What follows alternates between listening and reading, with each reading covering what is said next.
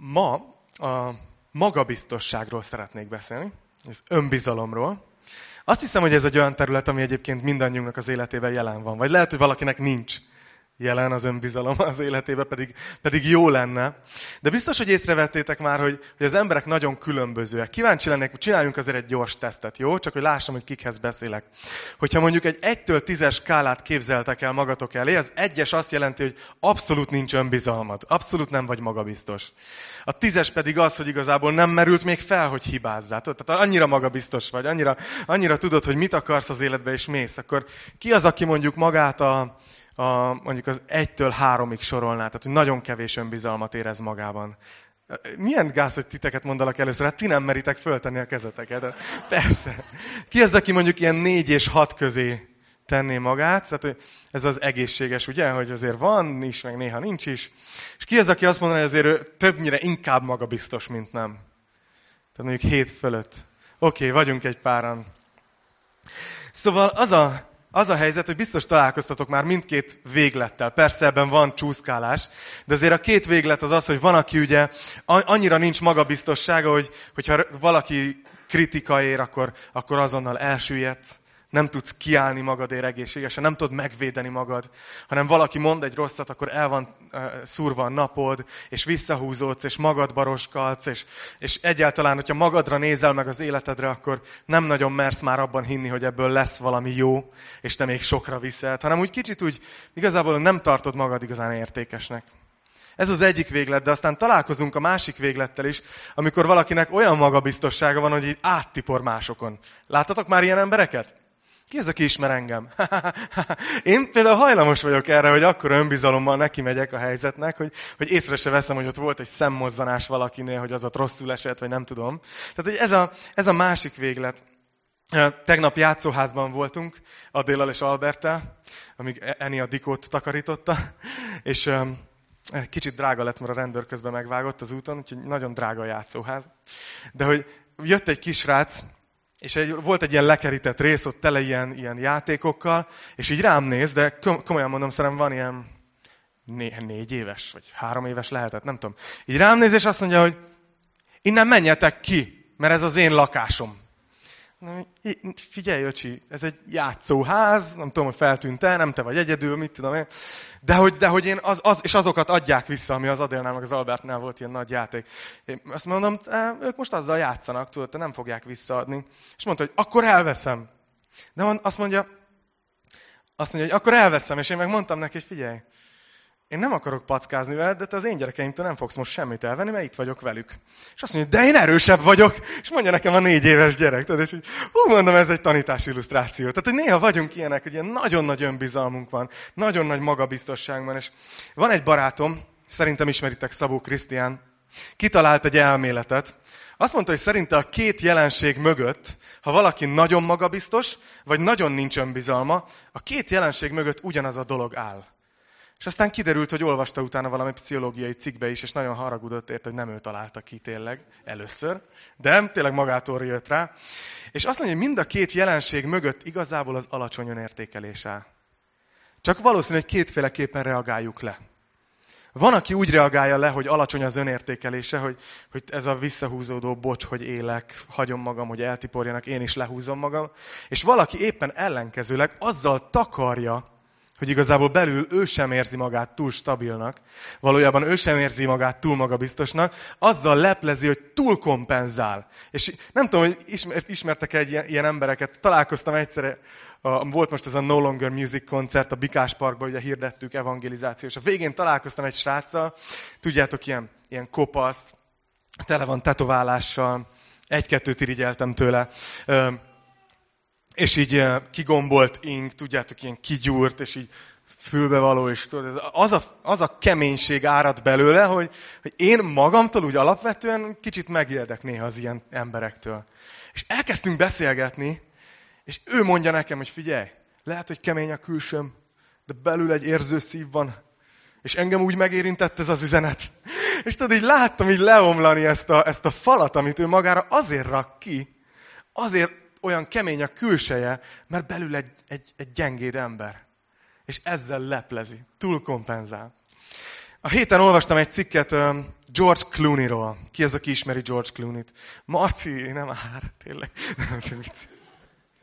Azt hittem, hogy csak lányok fogják föltenni a kezüket. Ugye George Clooney a, a férfi ikon, de egyébként én is ismerem, úgyhogy üdv a klubban.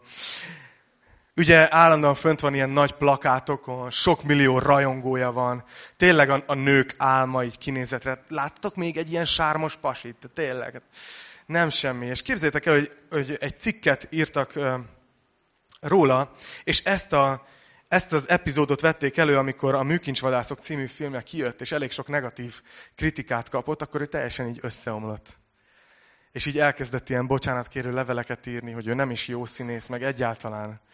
És nagyon fura, hogy kiderült ebből az interjúból, amit csináltak vele, hogy lehet, hogy, hogy sok millió követője van, és híres, és csak megmozdítja a lábát, és gördül a vörös szőnyeg előtte, de belül bizonytalan. Belül bizonytalan. Belül egyáltalán nincs meggyőződve arról, hogy ő neki valós értéke van. Úgyhogy furcsa ez. Még a legsikeresebbekkel is ez van. Pedig magabiztosságra szükségünk van az életben, ugye? Mert, mert mindannyiunkat fog érni kritika. Mindenkit fog érni bántás. Mindenki, mindenkinek lesznek olyan helyzetek, amikor igazságtalanul valaki mond valamit, és kell, hogy ki tudj állni magadért.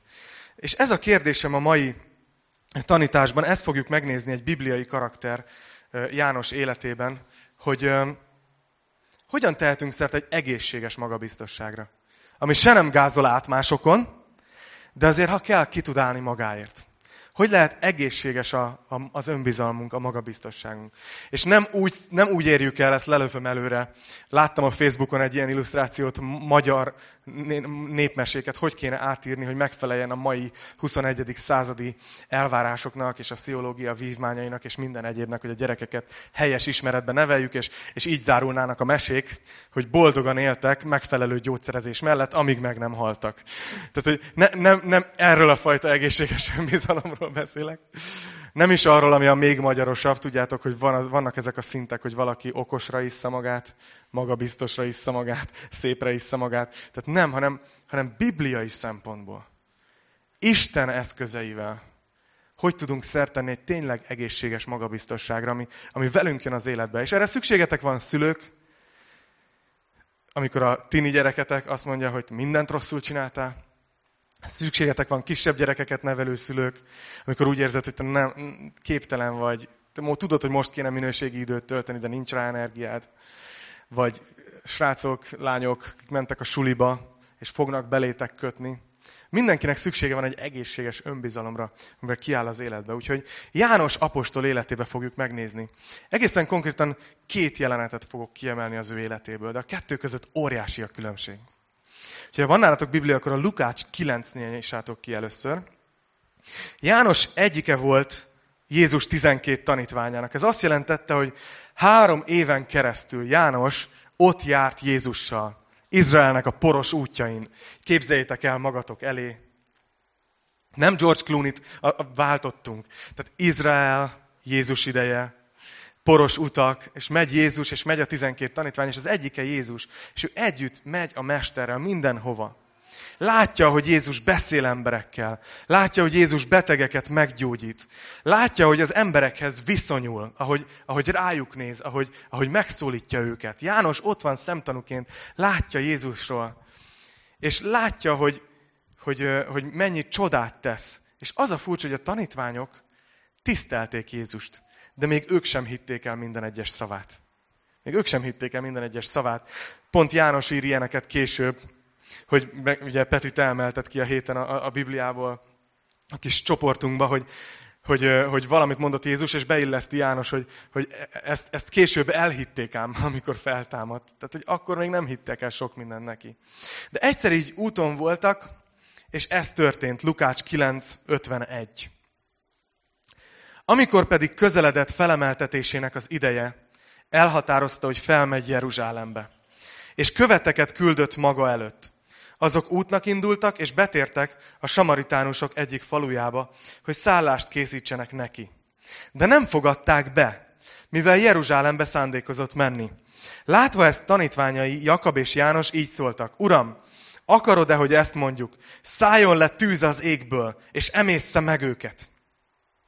De Jézus feléjük fordult, megdorgálta őket, és ezt mondta, nem tudjátok, hogy milyen lélek van bennetek.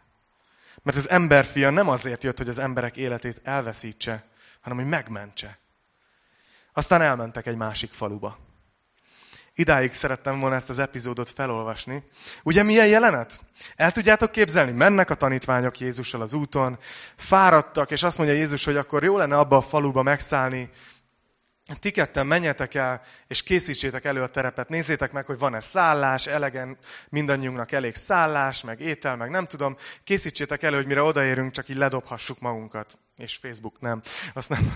De hogy így, így előre küldi őket, és előre is mennek ezek a tanítványok, és nézik a helyet, és azt mondják nekik ebben a faluban, hogy micsoda, ti Jeruzsálembe mentek? Akkor itt nem szállhattok meg. És visszajönnek a hírnökök, és mondják Jézusnak és a tanítványoknak, hogy hogy hát ez van, hogy innen elutasítottak minket, nem, nem mehetünk ide, nem engednek be. És, és János bepöccen. Ugye ezt olvassuk, hogy Jakab és János.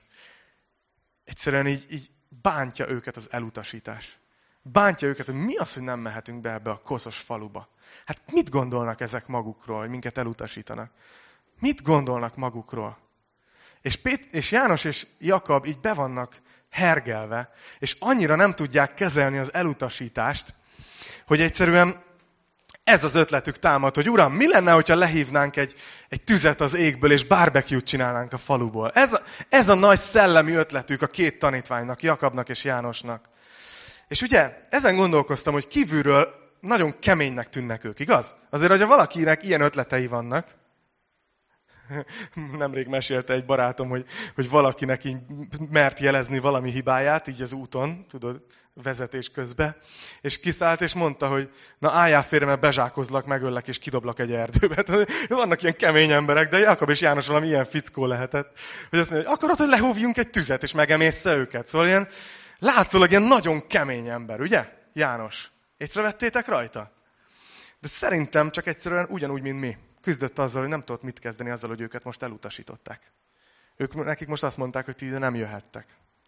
Nem tudott mit kezdeni, és, és ez a keménykedés, ez a túlkompenzálás jött ki. És, és mi is küzdünk ezzel, nem? Mi jön ki belőlünk, amikor, amikor a, a szomszéd autós elmegy melletted úgy, hogy na most nem mutatom meg, de hogy, hogy így átmutat az ablakon valami nemzetközi jelzést, meg, meg tudod, amikor a munkatársad beszól, hogy hogy végzed a munkádat, vagy miért nem áll még rendesen a tejszín mindig, vagy nem tudom.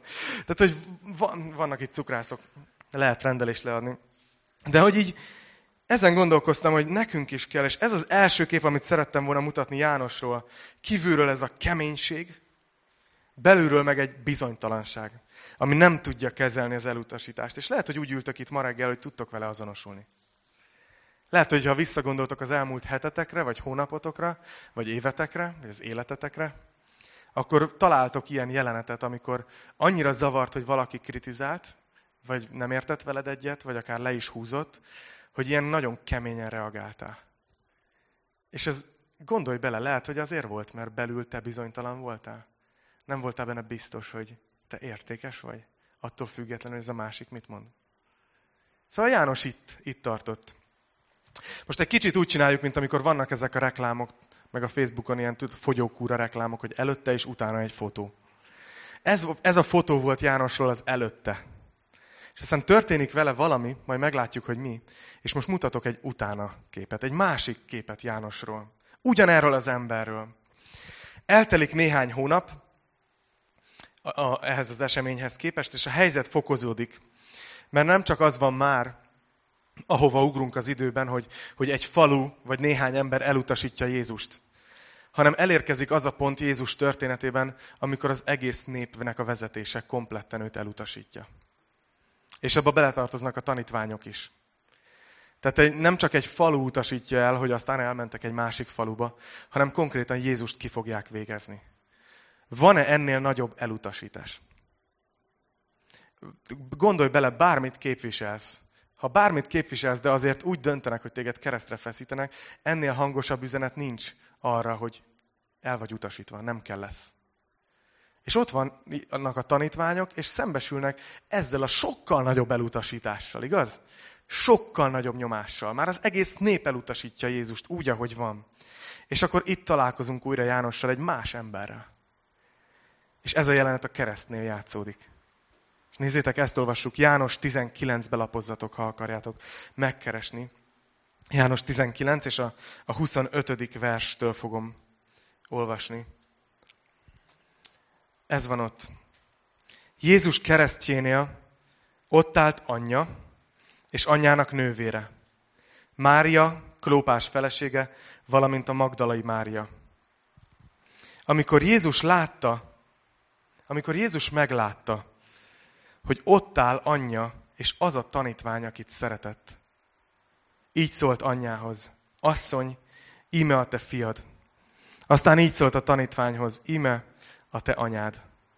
És ettől az órától fogva otthonába fogadta őt az a tanítvány. Idáig akartam olvasni.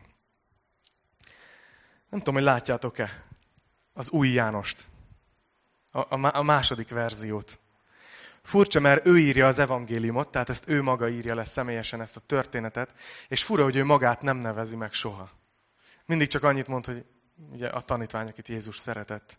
És azt olvassuk itt ugye, hogy, hogy Jézus meglátta őt. Ott vagyunk a keresztnél, ami a legdurvább elutasítás. A legdurvább kritika Jézus tanításával, személyével, tanítványaival, tanaival szemben. És a tanítványok mind szétszélettek. Még emlékszünk, nem, hogy Péter összeroppant a nyomás alatt. Akkora volt a nyomás. Hogy nem, hogy nem, hogy nem bírt magabiztos lenni és kiállni, hanem, hanem átkozódva tagadta, hogy egyáltalán ismeri Jézust. Ilyen, ilyen hatással volt Péterre a nyomás. Ilyen hatással volt Péterre a, az elutasítás. És minden tanítvány szétszélet. Néha kiemeljük Pétert, mintha ő lenne a legrosszabb. Pedig szerintem csak ő volt a legőszintébb. És ő belőle, hogy kijött az igazi, hogy, hogy mi van belül. Péter összeomlott, a tanítványok mind szétszélettek, senki nincs ott. Csak egy. János. A tanítvány, akit Jézus szeretett. És ott van a Jézus anyja. És ezen gondolkoztam, hogy mi történt ezzel az emberrel. Mi történt Jánossal? Hogy tanulta meg kezelni a nyomást? Hogy lett ilyen, ilyen magabiztos? Milyen sikerkönyvet olvasott el? Tíz lépés a biztos magabiztossághoz. Milyen, milyen kurzusra iratkozott be, hogy ennyire magabiztos lett? Mi történt ezzel az emberrel? Hogy mikor az egész nép elutasítja, és mindenki ott áll, és halál rá, és, és így ennél nagyobb elutasítást Jézus tanítása nem is kaphatott volna, akkor az 12 tanítványból egy van ott a keresztnél, és ez János, és ott áll. És annyira stabil, hogy Jézus ránéz, és azt mondja, hogy tesó, figyelnél az anyukámra? Hogy János nem csak úgy épp ott volt, hanem olyan stabil kiállása volt, hogy Jézus rábízta az anyját, hogy gondot viseljen János Máriáról. És ezen gondolkoztam, hogy, hogyha Jánossal ez meg tudott történni, ebből a, ebből a tüzet lehívó, keménykedő legényből tudott lenni egy ennyire stabil ember, akkor ez megtörténhet velünk is? Veled meg velem? És azt hiszem, hogy igen, és, és ezt akarom megmutatni nektek, hogy, hogy mi történt itt. Vannak ilyen kutatások, amik azt vizsgálják, hogy miért van az, hogy, gyerek, hogy gyerekeknél ugye valaki magabiztos, és, és valaki meg nagyon nincs önértékelése, valaki túl kompenzál, és hogy mi az összefüggés. És érdekes, hogy ezt találják újra és újra a kutatások, hogy azok a gyerekek, akik ilyen stabil, szerető és biztonságos otthonban nőnek fel, azok egészségesebb önértékelésre tesznek szert. Mondjuk ezzel olyan nagy újdonságot nem mondtam, ezt ugye ki tudjuk találni magunktól is. De hogy az a helyzet, hogy azok a gyerekek, akik ilyen biztonságos környezetben nőnek fel, ahol elfogadva érzik magukat, ezek a gyerekek egészségesebb magabiztosságra tesznek szert, és utána jobban megállják a helyüket az életben. Egyszerűen sikeresebbek lesznek, amiatt, hogy, hogy hoznak magukkal egy egészséges magabiztosságot. És ennek az ellenkezője is igaz, amikor egy gyermek életéből ezek hiányoznak ezek a dolgok, amik stabilitást adnak, amik azt mondanák, hogy elfogadlak úgy, ahogy vagy, stb., akkor tudjuk, hogy hol tudnak kikötni emberek. És most nagyon figyelek arra, hogy ez egyáltalán nem ítélet, amit mondok. Mert lehet, hogy úgy ülsz itt, hogy egy nagyszerű családod volt, legyél érte hálás, de lehet, hogy úgy ülsz itt, hogy nem volt nagyszerű családod, és nem kaptad meg azt a befogadást, és azt a biztonságot, és azt az elfogadást, amire szükséged lett volna. És semmi baj. Mindjárt látjátok, hogy miért. De, de tény, hogy, hogy összefüggésben van a két dolog. Én ezen gondolkoztam, hogy János, János, hogy lett a mennydörgés fia? Ugye Jézus adott neki egy becenevet. A mennydörgés fia. Nagyon kemény vagy, János. De hogy lett ő ilyen? Hogy, hogy van ez, hogy már, már Jézussal járt? És még mindig azt mondta, hogy hát hívjunk le tüzet, hagyj emészze meg őket. Ő miért lett ilyen? És ezen is gondolkoztam, hogy emlékeztek arra a jelenetre, amikor, amikor, amikor Jézus elhívja őket. És én nem tudom, hogy Zebedeus, az apukája, milyen ember volt. De amikor Jézus elhívta Jánost, akkor gond nélkül ott hagyták mind a ketten az apjukat. Gond nélkül. A hajóval együtt, a családi bizniszsel együtt, minden. Én nem tudom, mert erről nem olvasunk, és nem akarok beleolvasni semmit a Bibliába. De nem tudjuk, hogy Jánosnak nem-e volt a nehéz gyerekkora. Nem tudjuk, hogy nem-e azért volt ilyen nagyon keménykedő. Nem tudjuk. De ott hagyták az apjukat. És végül is úgy tűnik, hogy János mégis megkapta az elfogadottság érzését, ami ilyen stabilá teszi az embert. És honnan tudom? Onnan, hogy, ahogy azonosítja magát. Nézzétek a 26. versben. Azt mondja, hogy ott állt a tanítvány, akit Jézus szeretett. Hogy János Jézus mellett tapasztalta azt meg, hogy teljesen el van fogadva. Hogy biztonságban van. Ott volt először, hogy ő teljesen stabilnak érezte magát. Lehet, hogy nem kapta meg az apjától, lehet, hogy nem kapta meg a környezetétől, vagy lehet, hogy csak töredékesen kapta meg, de Jézustól megkapta. És teljesen más emberé tette, magabiztosá tette, egészségesen. És ha gondolkozol ezen, hogy te hogy lehetsz ilyen egészségesen magabiztos, hogy végre, hogy fog végre eltűnni ez a belső bizonytalanság, ami, ami időnként ott van benned. Nem tudom, hogy érzitek-e magatokba. Bennem ott van. És ezen gondolkozok, hogy hogy fog ez eltűnni. Akkor, hogyha ha végre elfogadottnak érzed magad. És képzeljétek, a héten, ahogy készültem, googlöztem. A Google a barátom. És um, sok időt töltünk együtt, amikor tanításra készülök. És um, kerestem ilyen cikkeket, hogy mit mondanak a, a, az, ilyen, az ilyen szakik, hogy hogy lehet magabiztosságra szert tenni. És hihetetlen, hogy hány millió találat van tíz lépés tényleg, meg ezt az öt dolgot csináld. És nem hiszitek el, de ilyen dolgokat mondanak ezek a cikkek, hogy, hogy minden reggel nézz a tükörbe, és dicsérd meg magad. Tehát így belenéz a tükörbe. Ó, Attila, ma is nagyon jól nézel ki, tudod? Így. Tehát kezdesz gondolkozni, ez tényleg normális, hogy ezt kéne magunkkal csinálni. Ez a titka az egészséges magabiztosságnak. Ez a beteg dolog. Na mindegy. Meg ilyeneket mondanak, hogy minden reggel, figyeljétek, hogy kicserélik az imádságot, tölts pár percet azzal, hogy gondolkozol az életedben elért sikereiden.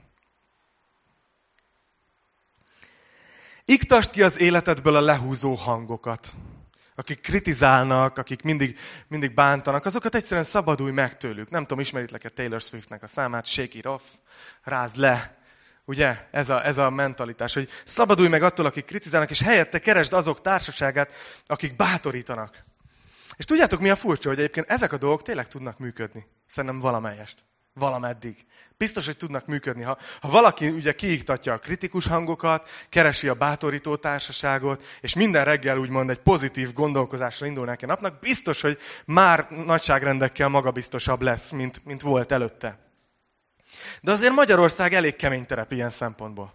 A kicsiny országunk újra meg újra te orcádra ütök. Hát kapunk mi is a arcunkra mindenféle kritikát. Igaz? Magyarországon, ha minden adott, ha jó családod volt, ha, ha mindened oké, okay, az élet akkor sem habostorta. Kapjuk a lehúzást rendesen.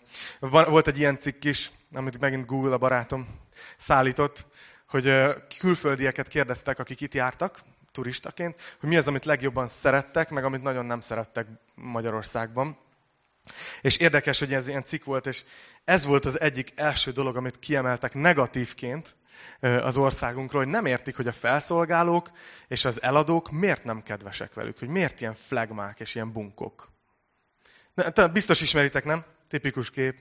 Belépsz a boltba, telefonál. Várjál, jöttek. Igen. Kérsz valamit? Igen, és még valamit? És akkor kérek még egy zöld lufit is. Igen, és még valamit? Igen, még kérek szépen egy sárga lufit. Lesz még valami? És piros lufi. És akkor tudod épp, hogy kifizeted, és már még, még adod oda az aprót, tudod, már így fogja a telefon, mert számol, tudod, de És, és hogy érzed magad? Úgy érzed magad, hogy meg vagy becsülve, hogy te értékes ember vagy? És most na, ha valaki eladóként dolgozik, ne, ne sértődjetek meg. Azt mondom, hogy benne van valahogy a kultúránkban szerintem, hogy, hogy nem annyira adunk egymásnak értéket. Nem annyira éreztetjük egymásra, hogy te fontos vagy, értékes vagy. Egyszerűen ez jön, ezt magunk, magunkba szívjuk már gyerekkorunkba. És az a kérdésem, hogy akkor hogyan tehetünk szert egy egészséges magabiztosságra. A fenti módszerek működnek valamennyire, valameddig pontig. És igaz, hogyha már csak arra elköteleznénk magunkat a ma délelőtt hatására, hogy egymást bátorítjuk, felemeljük meg, meg tudod, értéket tulajdonítunk egymásnak, már óriási szívetséget tennénk, tennénk egymásnak. De azt gondolom, hogy ha legjobban sikerül ez, akkor is legfeljebb ilyen törött tükrök vagyunk egymásnak. Emlékeztek, pár hete használtam ezt az illusztrációt, mint hogyha egy, egy betört képernyőjű telefonnál akarnál selfit csinálni. És kicsit azt gondolom, hogy amikor, amikor mi más embereknek visszatükrözzük az értékét, sokszor olyanok vagyunk, mint egy betört képernyő. Hogy magát a másik nem olyannak látja, amilyen, mert a mi megtörtségünk, a mi bűnösségünk, a mi tönkrementségünk, ből tükrözzük vissza őt. Tehát nem tud, nem tud teljesen, de Jézus, János talált valami nagyon biztosat. Valami olyat, ami nem töredezett tükör. Ami nem csak fél megoldás, ami egy kicsit reggel megpöcköli az önbizalmadat. Hanem valami, ami tartós. Annyira tartós volt, hogy mindjárt megmutatom. Nézzétek, ez lett az identitás, hogy a tanítvány, akit Jézus szeret. És idős János, képzeljétek el most János bácsit már. Az idős János apostolt, aki írja a leveleket a gyülekezeteknek. És itt leírja a kulcsát, hogy őt mit tette stabilá, mit tette egészségesen magabiztossá. Ezt írja az 1 János 4-ben, a 16. vers, Károliban olvasom. Azt mondja, hogy és mi megismertük, és elhittük az Istennek irántunk való szeretetét. Azt mondja János, hogy ez a titkom. Hogy én megismertem, hogy Isten szeret engem, és nem csak megismertem, nem csak megértettem az agyammal, hanem elhittem. Én azt mondtam, hogy ha Isten azt mondja, hogy szeret engem, feltétel nélkül, teljesen, elfogad, akkor én ezt elhiszem. És nézd meg, hogy kicserélte. Hogy kicserélte Jánost ez az egyszerű dolog. És ez annyira tartós volt, hogy néhány héttel később, ugye, ahogy láttuk, most itt pár hete, itt tanulmányoztuk, hogy pár héttel később ott van János a nagy tanács előtt, ugye? Jézus már feltámadt, és ott van János, ez az ember, aki nemrég még tüzet akart lehívni azokra, akik vele nem értettek egyet, meg akik őt elutasították. Ott van János, és annyira szelíd, de annyira magabiztos. Olyan emlékeztek, hogy vettük ezt, hogy, hogy ott van a nagy tanács, és faggatják őket, hogy mit csináltak, mert meggyógyítottak egy születése óta sánta embert. És ilyen tisztelettel beszélnek a vezetőkkel. Nem, nem, nem keménykednek. Nem tiszteletlenek, nem kötnek beléjük. Úgy szólítják meg őket, hogy népünk vezetői. Egy tiszteletteljes megszólítás van. De mégis ott van az a magabiztosság, az az egészséges, hogy nem tehetjük meg, hogy ne beszéljünk arról, amit láttunk, és amit hallottunk. Látjátok, Jánosnak tartós volt, egy ilyen egészségesen magabiztos lett. Idős korában följegyeztek róla egy történetet, ez nem a Bibliában van.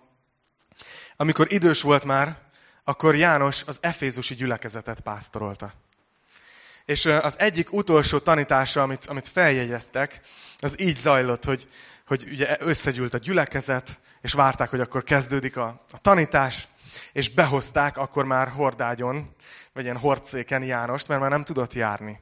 És letették középre, a, a, odatták ugye a mikrofon, és így János elkezdte a tanítást, és az egész tanítás három mondatból állt. Ezt mondta, szeressétek egymást. Várt egy kicsit, utána azt mondta, szeressétek egymást. Tartott egy még nagyobb hatásszünetet, és azt mondta, hogy szeressétek egymást. És intett, hogy kész van, vihetik ki. János megértette, hogy, hogy Isten szeretetét tudjuk adni egymásnak. És ez az, amivel egymást stabilizálni tudjuk. Ő egy teljesen stabil ember volt, egészségesen magabiztos. És ezt tanította a gyülekezetnek. Ez a módja. Szeressétek egymást. Ugye, később már időskorában úgy lett ismert, mint a szeretet apostola. A mennydörgés fiából a szeretet apostola lett. Becenévcsere. És aztán a legutolsó epizód, amit említek róla, hogy nem tudom, tudjátok-e, de ő az, aki az egyetlen tanítvány, aki természetes halált halt. De nem azért, mert, mert őt nem próbálták volna meg, megölni. A hagyomány úgy tartja, hogy megpróbálták őt, őt meg kínzással megölni. De egyszerűen nem működött a dolog. Nem halt bele. Nem tudtak vele mit kezdeni.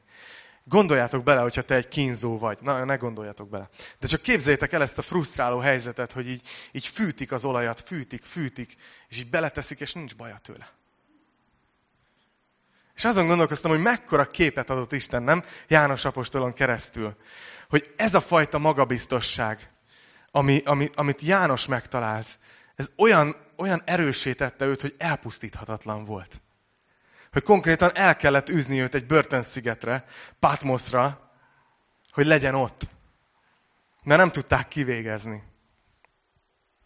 Megtörhetetlen volt. És tudjátok, itt van a, itt van a kulcs gondolatom, és ezzel is fogom be, befejezni. János egészségesen magabiztos lett, de valójában János nem magabiztos volt, hanem János Isten biztos volt. Látjátok, hogy hogy az ő biztonság érzete, ami legyőzte azt a belső bizonytalanságot, hogy értékes vagyok-e? Hogy számítok, hogy fontos vagyok egyáltalán bárkinek? Hogy ezt nem, nem, nem magát pumpálta fel, nem a tükörben nézett, hogy János, fontos vagy. Nem másoktól várta el, hogy ez az, legyezgessétek az egómat. Hanem János egyetlen egy helyről szerezte ezt meg azt mondta, hogy mi megismertük és elhittük az Isten irántunk való szeretetét. Ebből táplálkozott egész életébe. János nem magabiztos volt, hanem Isten biztos volt. És megkockáztatom ezt, hogy ez az utolsó gondolat, hogy, hogy valójában olyan, hogy egészséges magabiztosság szerintem nincs is. Hanem az egészséges magabiztosság az csak egy nagyon nagy bizalom Isten szeretetébe, ami nem inog meg soha. Az egészséges magabiztosság az egy Isten biztosság. Úgyhogy akárhogy ültök ma itt reggel, vagy akárhogy nézitek a videón, ugyan erre van szükségünk. Ugyanerre a szeretetre. Belegondoltok, hogy amikor Isten szeretetéről beszél a Biblia, akkor nem egy ilyen általános, üres, mézes, mázos valamiről beszél, hanem azt mondja, hogy a szeretet az mindent eltűr. És ez nem arról beszél, hogy nekünk így kell szeretni egymást. Mindig összekeverjük, ott az isteni szeretetről beszél az 1 Korintus 13-ban. Hogy milyen az Isten szeretete. És azt mondja, hogy mindent eltűr. Neked, neked, neked mindent eltűr. Hogy mindent remél. Hogy amikor te azt gondolod, hogy megpróbáltam már 600-szor, nekem ez nem megy. Én erre alkalmatlan vagyok, béna vagyok. Akkor Isten még reméli. Sőt, azt mondja, hogy mindent hisz a szeretet. Belegondolsz, hogy, hogy lehet, hogy te a tükörben nézel, és azt mondod, hogy hagyjuk is, ne, nem kell erről beszélni. De Isten azt mondja, hogy én hiszek benned. Én tudom, hogy kapaszkodsz az én szeretetembe, el se tudod, hogy mit, mit fog, el se tudod képzelni, mi fog történni veled. Belegondoltok, hogy azt mondja, hogy a szeretet mindent elfedez. Hogy Isten nem úgy néz ránk, hogy na már megint mi volt az a sutyomba valami az életedben hanem azt mondja, én ezt elfedezem a véremmel. Én hiszek benned. Nagyon fura, nem? És azt hiszem, hogyha ebben meg hagyjuk, hogy megstabilizálódjunk, akkor ez lesz, a, ez lesz az, ami egészségesen magabiztossá tesz minket. Hanyadik utolsó gondolat? Tényleg az utolsó. Az a furcsa, hogy János már két éve Jézussal járt, amikor az első történet történt. Lehet, hogy te is már évek óta keresztény vagy. És még mindig benned van ez a belső bizonytalanság. Mert lehetséges. És utána nyolc hónapra rátörtént a második esemény, a kereszt, hogy ott volt János. És ezen gondolkoztam, hogy, hogy valószínűleg ebben a nyolc hónapban történt meg Jánossal az, hogy nem csak megértette az Isten szeretetét, hanem hajlandó volt el is hinni. Annyira, hogy ráalapozta az életét. Akármit, akármit mond. Az Isten nem ellenem van, hanem értem van. Szeret. Úgyhogy akárhogy ültök itt, igazából ez nem a skatujázásról szól ez a gyülekezet. És attól függetlenül, hogy keresztényként ülsz itt, vagy nem keresztényként, vagy még azt se tudod, hogy te most mi vagy. Teljesen rendben van. De Isten szeret. És hogyha hagyod, hogy ez így besüppedjen, Nem hollywoodi értelemben, hanem hogy ő elkötelezte magát a te javad mellett. Hogy kihozza belőled mindazt, amit ő belét teremtett. Az ő dicsőségére. Végső soron róla szól. De ennél nagyobb kiteljesedés nincs az életben. Úgyhogy ebben erősödjetek a héten. Ebben erősödjetek. Legyetek egészségesen magabiztosak. Legyetek Isten biztosak. Ja? Imádkozzunk, és utána Fodor Zoli fog minket az úrvacsorába vezetni, ha jól gondolom.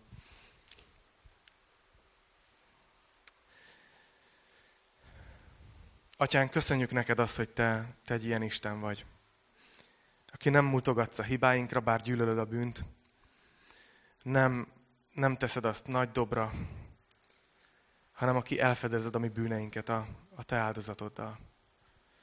És köszönöm, Uram, hogy, hogy te olyan Isten vagy, aki mindent hiszel, és mindent remélsz velünk kapcsolatban is. Pedig bevalljuk, hogy mi nagyon sokszor lehúzzuk magunkat, Uram, és akár, akár túlkompenzálunk, és nagyon magabiztosnak tűnünk, akár nem, tudjuk, nem tudunk kiállni magunkért, Uram. Te látod azt, hogy valójában sokszor nagyon elbizonytalanodunk, hogy értékesek vagyunk-e egyáltalán. Pedig Te a fiadat elküldted értünk. Kérlek, Uram, hogy, hogy segíts a testvéreimnek, és segíts nekem is, hogy lehessünk ilyen egészségesen magabiztosak, Uram, hogy a, hogy a Te szeretetedet azt ne tegyük függővé a fejünkben a, a teljesítményünktől, hanem hogy merjünk ebben teljesen megbízni. Kérlek, Uram, hogy ez legyen az, ami minket felemel és megerősít. Szeretnénk, szeretnénk Isten biztosak lenni. Megingathatatlanok a Te szeretetedben. Kérlek, hogy tölts be minket a lelkeddel, szeretetnek a lelkével. A Te nevedben. Amen.